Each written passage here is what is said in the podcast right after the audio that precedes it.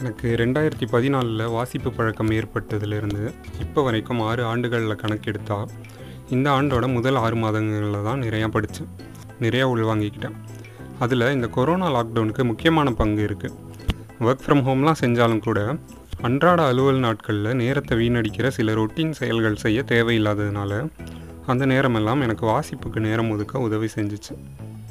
அன்பு நேயர்களே நீங்கள் கேட்டுக்கொண்டிருப்பது புத்தக திருடன் பாட்காஸ்ட் வழங்கி கொண்டிருப்பது நவநீத கிருஷ்ணன் இந்த எபிசோடோட நோக்கம் கடந்த ஆறு மாதங்களில் நான் வாசித்த புத்தகங்கள் எனக்கு கொடுத்த அனுபவங்களை உங்ககிட்ட பகிர்ந்துக்கிறது தான் அப்படின்னாலும் அதுக்கு முன்னாடி என் வாசிப்பு பழக்கத்தை மீட்டெடுத்து சூடேற்றி விட்டதுக்காக சில முக்கியமான மனிதர்களுக்கு நன்றி சொல்லணும்னு நினைக்கிறேன்.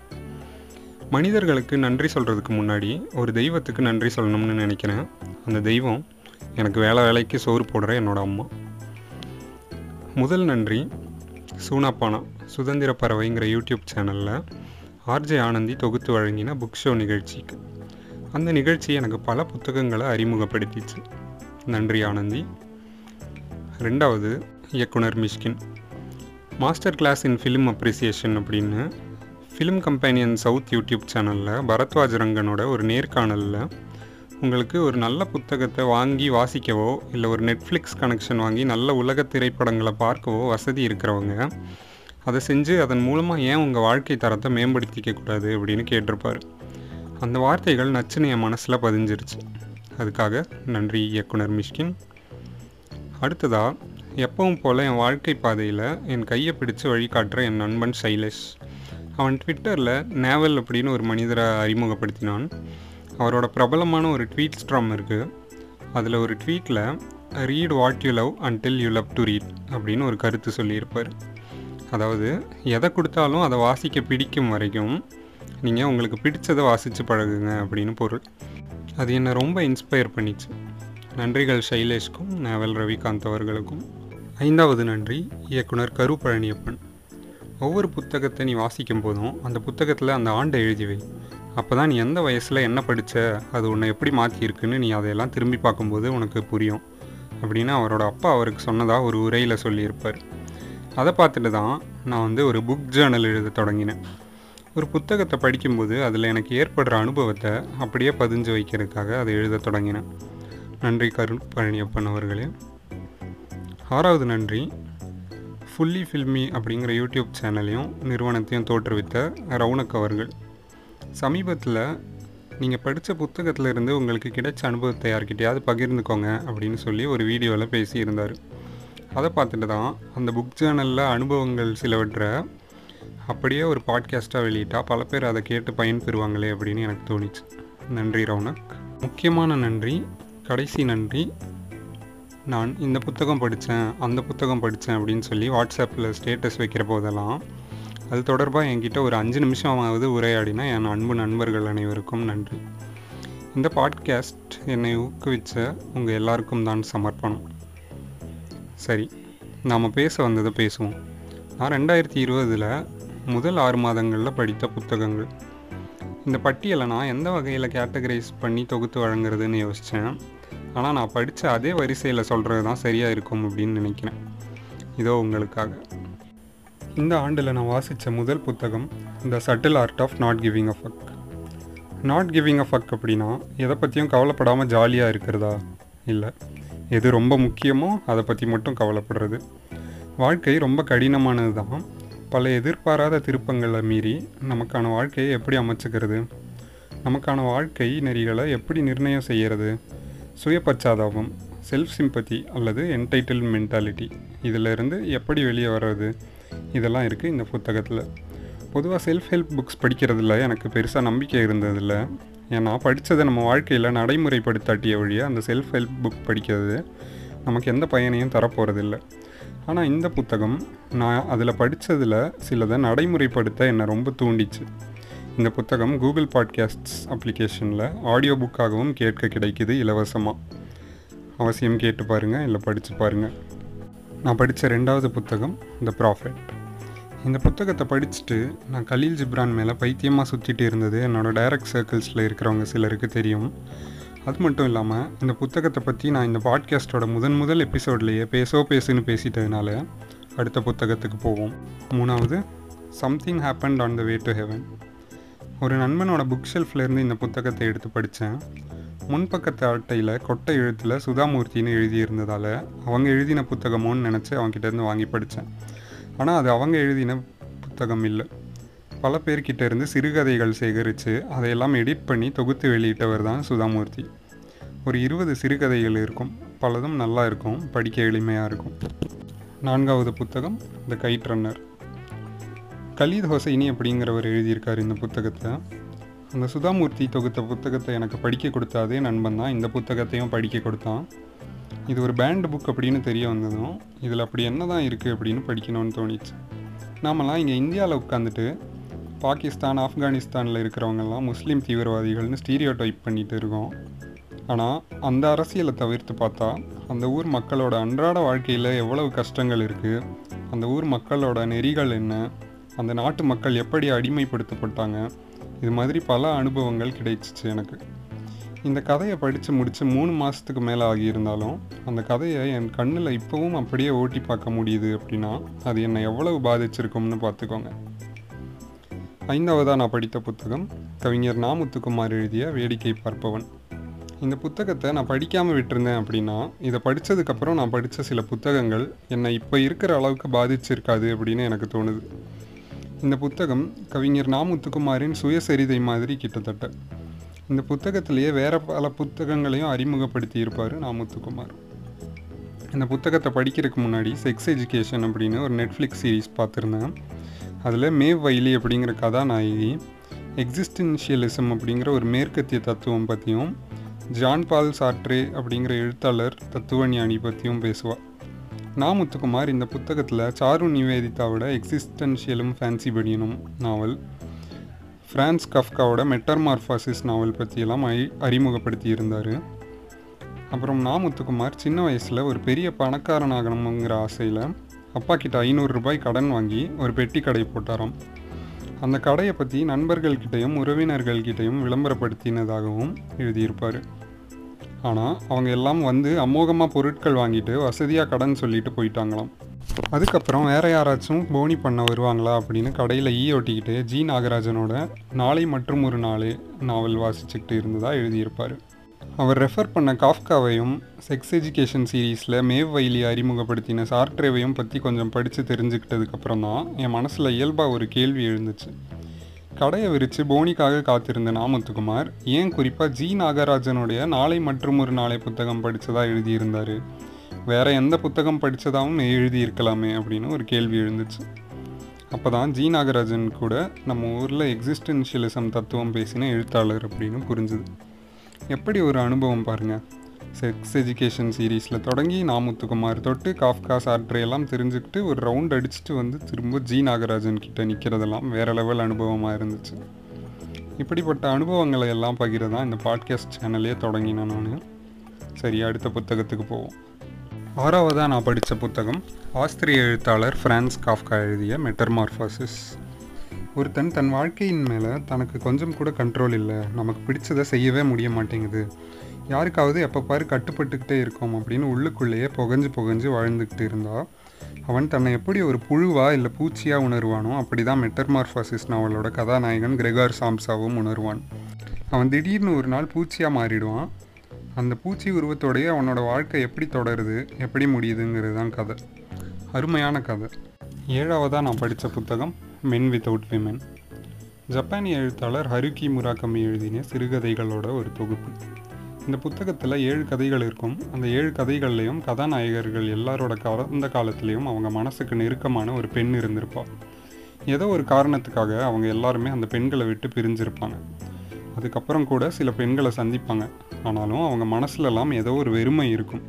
அந்த வெறுமை தான் இந்த புத்தகத்தோட மையக்கரு மென் வித்தவுட் விமென் பொதுவாக நான் ஒரு சிறுகதை தொகுப்பை எடுத்தால் அதில் இருக்கிற கதைகளை வரிசையாக படித்து தான் பழக்கம். ஆனால் ஏதோ ஒன்று இந்த தொகுப்பை தொடங்குறதுக்கு முன்னாடி மட்டும் என்னை அந்த ஏழு கதைகளோட தலைப்பை படிக்க வச்சுச்சு. அந்த பட்டியலில் ஆறாவது கதை சம்சா இன் லவ். நான் கூட சம்சா அப்படிங்கிற பேர்லேயே முராக்கமியும் எதேச்சியாக ஒரு கதாபாத்திரத்தை வடிவமைச்சிருக்காரு அப்படின்னு நினச்சி இந்த கதையை முதல்ல படிக்க ஆரம்பித்தா எனக்கு பயங்கர அதிர்ச்சி. காஃப்காவோட மெட்டர்மாஸ்பாசிஸ் கதாநாயகனையே வச்சு அவனுக்கு ஒரு ஆஃப்டர் லைஃப் காதல் கதை கொடுத்துருப்பாரு. அதாவது அந்த கிரெகர் சம்சா வாழ்க்கையில் ஒரு பெண் மட்டும் இருந்திருந்தால் அவன் தன்னை ஒரு பூச்சி போல உணர்ந்திருக்கவே மாட்டான் அப்படின்னு ஒரு பார்வையை முன் வச்சிருப்பாரு முராகமி ஒரு எழுத்து இன்னொரு எழுத்தை எப்படி நேர்த்தியாக அறிமுகப்படுத்தியிருக்கு எனக்கு அப்படின்னு நினச்சி பார்த்து கண்ணீர் வராத குறையாக நடுராத்திரியில் அந்த முராகமி சிறுகதையை படித்தேன் இந்த ரெண்டு கதைகளோட டிஜிட்டல் பிரதிகளுக்கான விவரங்களை நான் இந்த பாட்காஸ்ட் டிஸ்கிரிப்ஷனில் போடுறேன். படிக்க விருப்பம் இருக்கிறவங்க இந்த ரெண்டு கதைகளையும் அடுத்தடுத்து படிச்சீங்கன்னா யாம் பெற்ற இன்பம் உங்களுக்கும் கிடைக்கும். எட்டாவதாக நான் படித்த புத்தகம் மூன்றாம் பிறை. நடிகர் மம்மூட்டியோட காழ்ச்சப்பாடு அப்படிங்கிற மலையாள நூலில் இருந்து எழுத்தாளர் மொழிபெயர்ப்பாளர் கே வி சைலஜா அவர்கள் தமிழில் மொழிபெயர்த்த நூல்தான் மூன்றாம் பிறை. இந்த நூலில் மம்மூட்டி தன்னோட சொந்த வாழ்க்கையில் ஏற்பட்ட நிகழ்வுகள் சந்தித்த மனிதர்கள் அப்படின்னு ஏராளமான அனுபவங்களை ஷேர் பண்ணியிருப்பார்.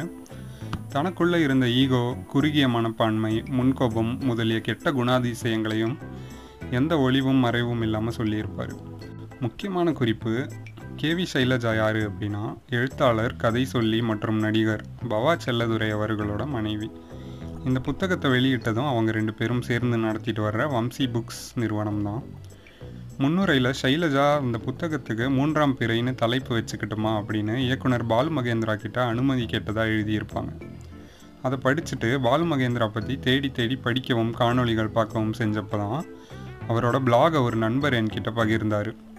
ஒரு மனுஷன் அவ்வளவு அழகாக சில விஷயங்களை காட்சிப்படுத்த முடியுதுன்னா அதுக்கெல்லாம் போதுமான கற்பனை அவருக்கு புத்தக வாசிப்பில் இருந்தால் கிடச்சிருக்கு அப்படின்னு தெரிஞ்சுக்கிட்டப்போ தான் ஒரு விஷயத்தை காட்சி ஊடகம் மூலமாக தெரிஞ்சுக்கிறதுக்கும் புத்தகங்கள் மூலமாக தெரிஞ்சுக்கிறதுக்கும் உள்ள வேறுபாடு புரிஞ்சுது. பாலு மகேந்திராவோட காணொளிகளும் நான் தொடர்ந்து வாசிக்க ஒரு பெரிய இன்ஸ்பிரேஷனாக அமைஞ்சது. ஒன்பதாவது புத்தகம் ஆஸ் அ மேன் திங்கத் பிரிட்டனை சேர்ந்த ஜேம்ஸ் ஆலன் அப்படிங்கிற ஒரு தத்துவ எழுத்தாளர் எழுதின ஒரு சின்ன புத்தகம். மாந்தர்தம் உள்ளத்தனையது உயர்வு அப்படின்னு வள்ளுவர் சொன்னது தான் கொஞ்சம் அறிவியல் மற்றும் உளவியல் பூர்வமாக எழுதியிருப்பார். நல்ல புத்தகம். நான் இந்த ஆண்டு படித்த பத்தாவது புத்தகம் விங்ஸ் ஆஃப் ஃபயர் உள்ளத்தனையது உயர்வு அப்படிங்கிறதுக்கு எடுத்துக்காட்டாக வாழ்ந்து மறைந்த விண்வெளி ஆராய்ச்சியாளரும் ஏவுகணை விஞ்ஞானியுமான இந்தியாவின் முன்னாள் குடியரசுத் தலைவர் ஏபிஜே அப்துல் கலாம் அவர்களோட சுயசரிதை. ஒரு சுயசரிதையை என்னால் பொறுமையாக படிக்க முடியும்னு நினச்சி பார்த்ததே இல்லை. ஆனால் இந்த சுயசரிதை கதை போலவே அருமையாக இருந்துச்சு.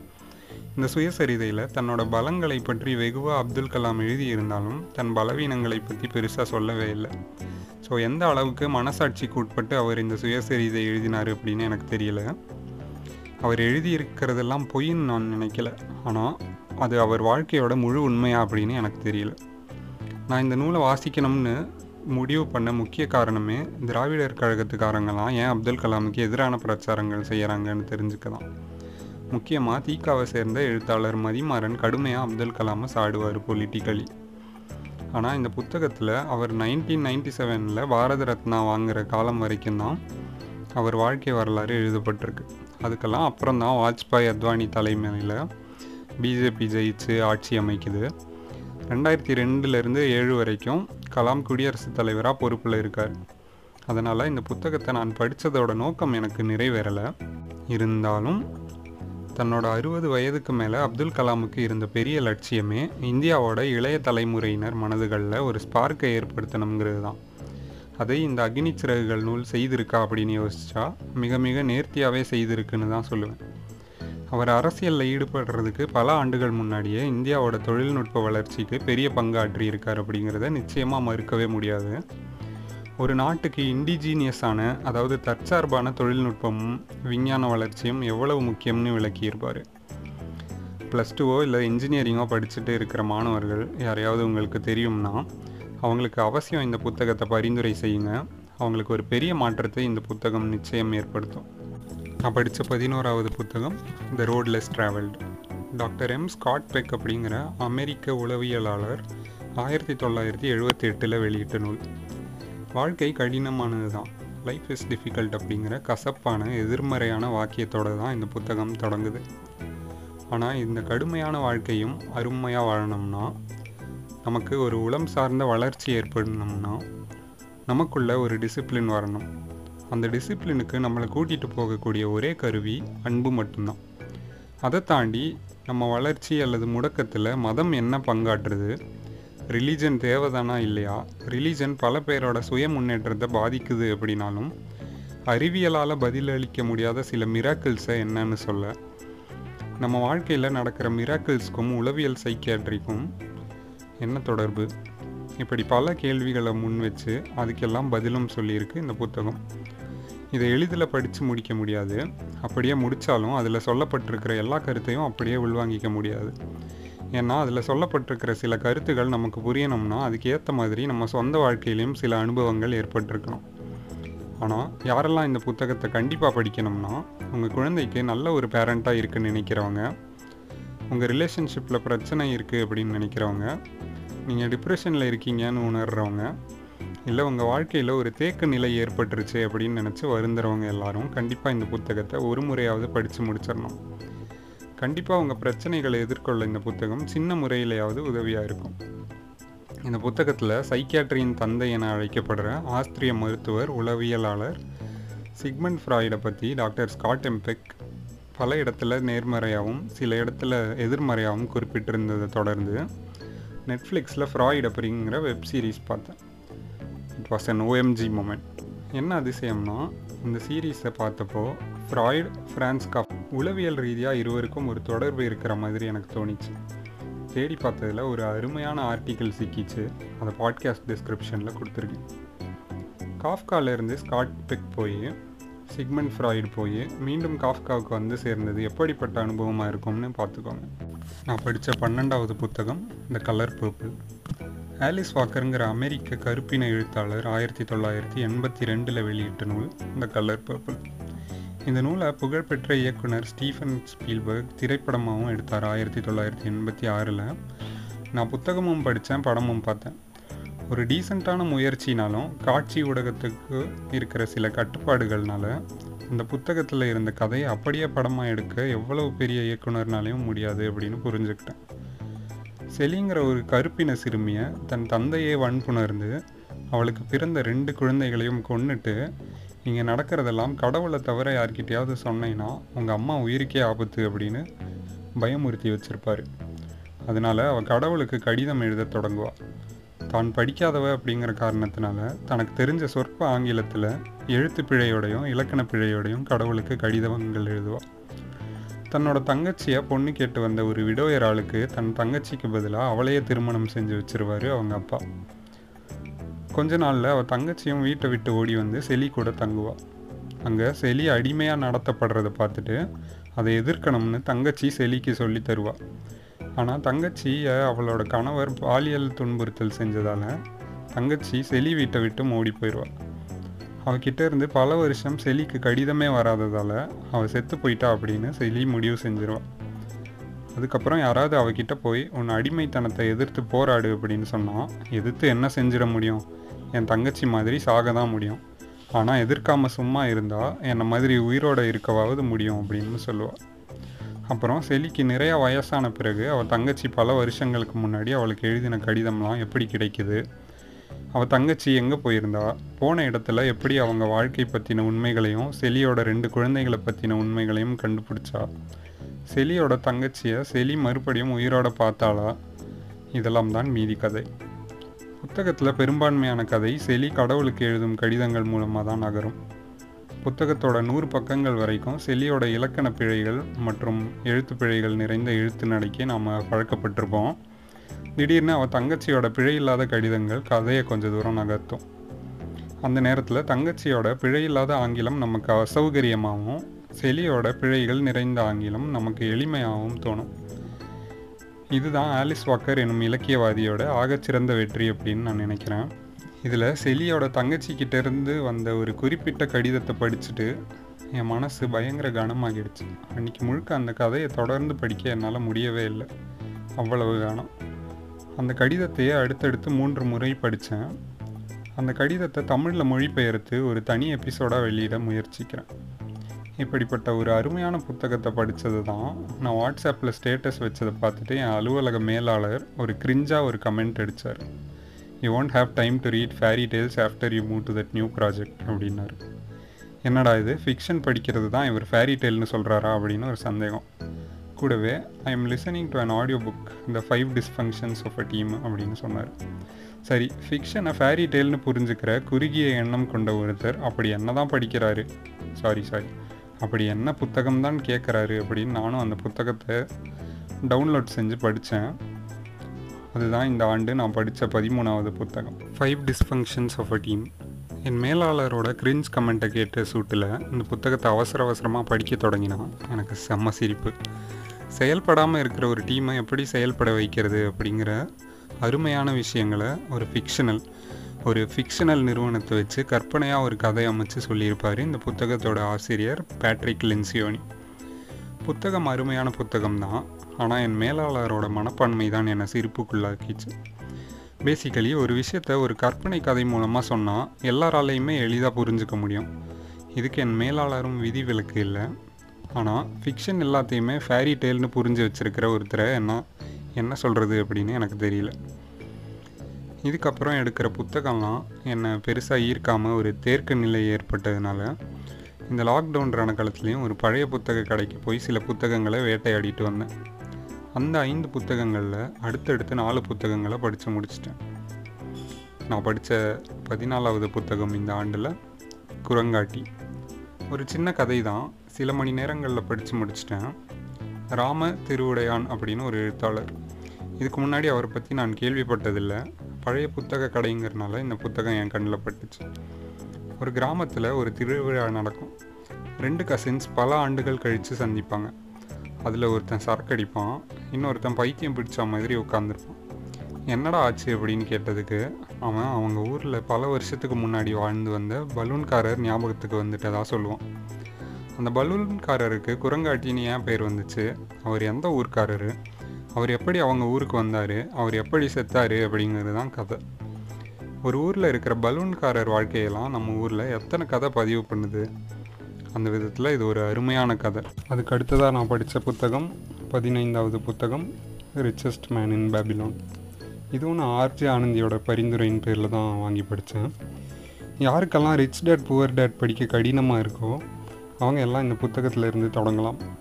காசு இந்த உலகத்தில் எப்படி வேலை செய்யுது அப்படிங்கிறத காலத்தால் அழியாத கோட்பாடுகளை சில கதைகள் மூலமாக சொல்லியிருப்பார் ஜார்ஜ் கிளாசன். என்னை கேட்டால் கல்லூரி முடிச்சுட்டு முதல் முறையாக வேலைக்கு போகிறதுக்கு முன்னாடின காலத்தில் இளைஞர்கள் இந்த புத்தகத்தை கண்டிப்பாக படிக்கணும். அப்போ தான் இளைய வயதிலிருந்து வெல்த் எப்படி க்ரியேட் பண்ணுறது அப்படின்னு புரியும். இந்த ஆண்டு நான் படித்த பதினாறாவது புத்தகம் அனிமல் ஃபார்ம் இது விலங்குகளை வச்சு சொல்லப்பட்ட ஒரு ஃபேபிள் ஃபேபிள்னாலுமே இந்த புத்தகம் ஒரு அரசியல் பின்னணி கொண்டது. இதை ஒரு ஆன்டி கம்யூனிஸ்ட் ஆலிகரி அப்படின்னு நான் படித்த இன்ஸ்பைரிங் ரீட்ஸ் டாட் காம் வெளியீட்டில் போட்டிருப்பாங்க. ஆலிகரி அப்படின்னா உருவ கதை அப்படின்னு வச்சுக்கலாம். இது ரஷ்ய அதிபர் ஜோசப் ஸ்டாலினோட பழுதுபட்ட கம்யூனிச சித்தாந்தத்தை நைய பிடிச்சி எழுதின ஆலிகரி கதை அப்படின்னாலுமே அது ஒரேடியாக கம்யூனிச தத்துவத்தை எதிர்க்கிற புத்தகம் கிடையாது. ஏன்னா அதை எழுதின ஜார்ஜ் ஆர்வெல்லே சோஷியலிஸ்ட் கோட்பாடுகள் மேலே நம்பிக்கை கொண்டவர் தான். டெமோக்ரஸி இல்லாத ஒரு டொட்டாலிட்டேரியன் கம்யூனிஸ்ட் கோட்பாடுகளை எதிர்த்தாரே தவிர அவர் கேபிட்டலிசம் முதலாளித்துவத்தை என்றைக்குமே ஆதரிக்கலை. ஆனால் இந்த முதலாளித்துவ அமெரிக்க அரசு என்ன திருட்டுத்தனத்தை செஞ்சுச்சு அப்படின்னா ஜார்ஜ் ஆர்வில் இந்த புத்தகத்தை வெளியிட்ட உடனே இதுதான் சாக்கு அப்படின்னு சொல்லி அவங்க ஊரில் சிஐஏ சென்ட்ரல் இன்டெலிஜென்ஸ் ஏஜென்சியோட செலவில் பல அயல்நாட்டு மொழியிலையும் இந்த கதையை மொழிபெயர்க்க வச்சுது. அது மட்டும் இல்லாமல் அவங்க ஊர் பள்ளிக்கூட பாடத்திட்டத்துலேயும் இந்த கதையை ஒரு துணைப்பாடமாக சேர்த்துச்சு. நோக்கம் என்ன அப்படின்னா அந்த நாட்டு குழந்தைகள் மனசில் கம்யூனிசம் ஒரு கொடிய தத்துவம் அப்படிங்கிற விஷயத்த சின்ன வயசுலேயே விதைக்கிறதுக்காக. சில அமெரிக்க வெப் சீரிஸ் பார்த்துருந்தீங்கன்னா உங்களுக்கு தெரியும். கம்யூனிஸ்ட்டுங்கிற பேரை கேட்டாலே அவனுங்க எப்படி புட்டத்தில் கட்டி வந்த மாதிரி கதருவாங்க அப்படின்ட்டு. இந்த ஒரு புத்தகத்தை படிக்கிறது மூலமாக மட்டும் நம்ம எந்த அரசியல் பொருளாதார சித்தாந்தம் சரி தவறு அப்படின்னு புரிஞ்சுக்கிட முடியாது. ஆனால் இது எல்லாத்த பற்றியும் தெரிஞ்சுக்க உங்களை இந்த புத்தகம் கண்டிப்பாக தூண்டும். முக்கியமாக ஒரு விஷயம் உங்களுக்கு அரசியல் புரியவே புரியாது பிடிக்கவே பிடிக்காது அப்படின்னா கூட இந்த கதையை உங்களுக்கு புரியும். இதை தமிழில் கானாசு அப்படிங்கிற எழுத்தாளர் கூட விலங்கு பண்ணைங்கிற பேரில் மொழிபெயர்த்திருக்காரு. வேடிக்கை என்னன்னா இந்த கதை சுதந்திரத்துக்கு பின்னான இந்திய வரலாற்றுக்கும் பெரும்பாலான விதத்தில் பொருந்தும். இந்த புத்தகத்தை படித்ததில் ஏற்பட்ட பாதிப்பில் நான் திரும்ப ஒரு வாரம் தேக்க நிலையை அடைஞ்சிட்டதுனால ரீஸ்டார்ட் பட்டனை அழுத்தலாம்னு முடிவு செஞ்சேன். புரியலை? திரும்ப சுஜாதா அண்ணாத்த புத்தகம் ஒன்றத்தை படித்தேன் நான் படித்த பதினேழாவது புத்தகம் விருப்பமில்லாத திருப்பங்கள் மற்றும் கை. விருப்பமில்லாத திருப்பங்கள் படித்தப்போ எனக்கு ஒரு பயங்கர அதிர்ச்சி. ஒரு இடத்துல கதாநாயகனோட நண்பன் ஒருத்தன் ஸ்டேட்டஸ்கோனா என்னன்னு தெரியாது? ஜார்ஜ் ஆர்வெல் படித்ததில்ல நீ? அனிமல் ஃபார்ம் அப்படின்னு குறிப்பிடுவான். ஆகாக ஆகா எப்படி இந்த புத்தகத்துக்கும் இதுக்கு முன்னாடி படித்த புத்தகத்துக்கும் ஒரு ஜென்யூன் கனெக்ட் இருக்குது அப்படின்னு நான் கொஞ்சம் ஆர்கேசம் அடைஞ்சா எனக்கு கொஞ்ச நேரம் கழித்து ஒரு பெரிய ஏமாற்றம் காத்துக்கிட்டு இருந்துச்சு. ஜார்ஜ் ஆர்வெல் படித்த ஒருத்தன் கேடு கெட்ட பொறுக்கியா கொள்ளக்காரனா கொலகாரனா இருப்பான். ஆ ஜுஜாதா அவன் கேடு கெட்டவனாக இருக்கிறதுல எனக்கு எந்த பிரச்சனையும் இல்லை. ஆனால் அப்படிப்பட்ட ஒரு கதாபாத்திரத்துக்கும் ஜார்ஜ் ஆர்வெலுக்கும் ஏன் தொடர்பு தேவையில்லாமல் வச்சிங்க அப்படின்னு எனக்கு கோபம் வந்துச்சு. அது மட்டும் இல்லாமல் ஜார்ஜ் ஆர்வெல் எழுத்தில் ஒரு எளிமை விரும்பி ஸ்டேட்டஸ்கோ போன்ற கடுமையான மேல்தட்டு வர்க்கத்தோட சொற்களை எல்லாம் பயன்படுத்த தேவையே இல்லை அப்படின்னு கொள்கை கொண்டவர். அவர் அப்படின்னு ஸ்கூல் ஆஃப் லைஃப் அப்படிங்கிற ஒரு யூடியூப் சேனலில் ஒரு காணொலியில் சொல்லியிருப்பாங்க. டிஸ்கிரிப்ஷனில் அந்த லிங்க் போட்டிருக்கேன். இதை தெரிஞ்சுக்கிட்ட பிறகு என்ன டேஷ் நோக்கத்தில் அந்த கதாபாத்திரத்தை ஆர்வலை பற்றி பேச வச்சார் சுஜாதா அப்படின்னு நினச்சி மண்டையை பிச்சுக்கிட்டேன் அந்த புத்தகத்திலேயே கையின்னு ஒரு குட்டி கதை இருக்கும். ரோட்டில் ஓவியம் வரைஞ்சி பிச்சை எடுத்து அந்த காசை ஒரு சேல்ஸ் ரெப் வேலையில் சேர டெபாசிட்டாக கட்ட போகும்போது விபத்தில் கைகளை இழந்த ஒருத்தனோட கதை. விறு விறு விறுன்னு போகும். நான் இந்த ஆண்டு பதினெட்டாவதாக படித்த புத்தகம் ஆல்கெமிஸ்ட் இதை பற்றி பல வருஷமாக கேள்விப்பட்டிருந்தாலும் ஒரு பெப்பர்ஸ் டிவி நிகழ்ச்சியில் எழுத்தாளர் ஜோடி க்ரூஸ் இந்த புத்தகத்தை பற்றி பேசினது கேட்டுட்டு தான் இதை வாங்கி படித்தேன் கூடவே என் தோழி ஒருத்தியும் இந்த புத்தகத்தை படித்து தான் பெற்ற அனுபவம் தான் சி செக்ஷனுக்கு போகாமல் நார்மல் டெலிவரியில் தன் குழந்தையை ஈன்றெடுக்க ஒரு பெரிய இன்ஸ்பிரேஷனாக இருந்துச்சு அப்படின்னு என்கிட்ட சொல்லியிருந்தா அந்த ஆர்வத்தில் படித்தேன் ஆனால் நான் படித்த காலம்தான் தப்புன்னு நினைக்கிறேன். ஒரு பத்து வருஷத்துக்கு முன்னாடி இல்லாட்டி ஒரு அஞ்சு வருஷத்துக்கு முன்னாடி மதத்தையும் கடவுளையும் கேள்வி கேட்க தொடங்கினதுக்கு முன்னாடி இதை படிச்சிருந்தேன்னா அது எனக்கும் ஒரு அவுட் ஆஃப் த வேர்ல்டு அனுபவத்தை கொடுத்துருக்குமோ என்னமோ ஆனால் பாலோ கோஹெலோவை கண்டிப்பாக படிக்கலாம். அவர் ஒரு இன்ஃப்ளூயன்ஷியலான எழுத்தாளர். நான் படித்த பத்தொம்போதாவது புத்தகம் பயணம் அல்ல பணயம். பாலசிங் சந்திரசேகர்னு ஒருத்தர் கிண்டல் செயலியில் வெளியிட்ட ஒரு விறுவிறுப்பான கதை. தகவல் தொழில்நுட்பத்துறையில் வேலை செஞ்சுக்கிட்டு இருக்கிற ஒரு குழுவை சேர்ந்த நண்பர்கள் பிரான்ஸ் நாட்டுக்கு ஆன்சைட் பணியில் போயிருக்கும்போது ஒரு வார இறுதியில் காரை எடுத்துக்கிட்டு ஊர் சுற்ற போகிறோம் பேர் வழி அப்படின்னு போய் சிக்கல்களில் மாட்டிக்கிட்டு மொழி தெரியாத ஊரில் எப்படி தப்பிச்சு வந்தாங்க அப்படிங்கிறத பற்றி ஒரு அனுபவத்தை ஒரு கதையாக வெளியிட்டிருந்தார். சின்ன கதை தான் படிக்க சுவாரஸ்யமாக இருந்துச்சு. நான் படித்த இருபதாவது புத்தகம் வெண்ணிற இரவுகள். ஆயிரத்தி எட்நூற்றி நாற்பத்தி எட்டில் புகழ்பெற்ற ரஷ்ய எழுத்தாளர் ஃபியாதார் தஸ்தாவேஸ்கி எழுதின காதல் கதை. ரெண்டாயிரத்தி பதினேழுலேயே ஒரு முறை இந்த கதையை படிச்சிருந்தாலும் இப்போ ரெண்டாயிரத்தி இருபதில் மீண்டும் வாசித்தப்போ வேற ஒரு அனுபவத்தை கொடுத்துச்சு. தமிழில் ரா. கிருஷ்ணய்யா அப்படிங்கிறவர் மொழிபெயர்த்திருக்கார். எழுத்தாளர் எஸ். ராமகிருஷ்ணன் உருகி உருகி ஒரு முன்னுரை எழுதியிருக்காரு. அதில் கிட்டத்தட்ட கதை மொத்தத்தையும் சொல்லியிருப்பார். என்னடா இது பயங்கர ஸ்பாய்லர் செஞ்சுட்டாரு அப்படின்னு நான் ஏமாற்றத்தோடையே தான் படிக்க ஆரம்பித்தேன் ஆனால் அவரோட முன்னுரை எந்த விதத்துலேயும் ஸ்பாய்லராக இல்லை அப்படின்னும். மாறா அந்த முன்னுரை தான் அந்த கதையையும் கதாபாத்திரங்களையும் இன்னும் நல்ல முறையில் நாம் புரிஞ்சுக்க உதவுது அப்படின்னும் உணர்ந்தேன். தொடர்ந்து தஸ்தாயெஃப்ஸ்கியை நம்ம எதுக்காக படிக்கணும் அப்படின்னு ஒரு உரையில் எஸ்ரா இரண்டரை மணி நேரம் பேசியிருப்பார். அதோட காணொளி கூட பாட்காஸ்ட் டிஸ்கிரிப்ஷனில் போட்டிருக்கேன். அவ்வளவுதான் மக்களே. இந்த இருபது புத்தகங்கள் தவிர குறைஞ்சது இன்னும் ஒரு பத்து புத்தகங்களையாவது படிக்க தொடங்கி பாதியிலேயோ இல்லை முதல் சில பக்கங்களை படித்து முடிச்சிட்டோ இல்லை வேறு சில காரணங்களாலேயோ தொடராமல் நிறுத்தியிருப்பேன். ஏன் தொடங்கினேன் ஏன் நிறுத்தினேன் அப்படின்னு வேற ஒரு சமயத்தில் வாய்ப்பு கிடைச்சா பகிர்ந்துக்க முயற்சிக்கிறேன். தீவிரமாக வாசிப்பு பழக்கம் இருக்கிற சிலர் இந்த ஆண்டு நான் நூறு புத்தகங்கள் படிக்கணும் முந்நூறு புத்தகங்கள் படிக்கணும்னுலாம் எண்களை நோக்கி ஓடுறாங்க. அது தவறுன்னு நான் சொல்ல வரல.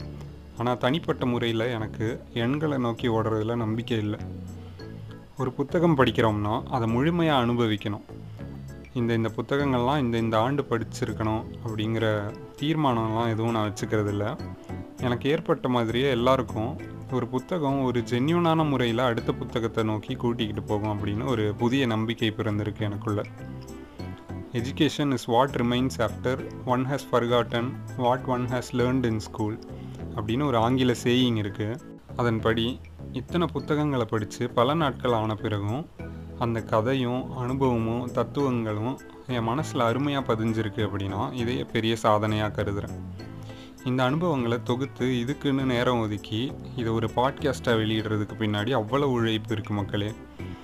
இதை செய்கிறதால எனக்கு கிடைக்கிற ரிட்டர்ன் ஆன் இன்வெஸ்ட்மெண்ட் இதை கேட்குற சிலரோட வாழ்க்கையில் வாசிப்பு பழக்கம் ஏற்படுத்திக்கிறது மூலமாக உங்களுக்கு ஏற்படுற மாற்றம் தான் அப்படின்னு நான் கருதுகிறேன் ஆனால் என்ன துயரமான விஷயம்னா நான் இது வரைக்கும் வெளியிட்ட ஒரு மூணு நாலு எபிசோடுகளை ஒரு பத்து பேர் கூட முழுமையாக கேட்கல.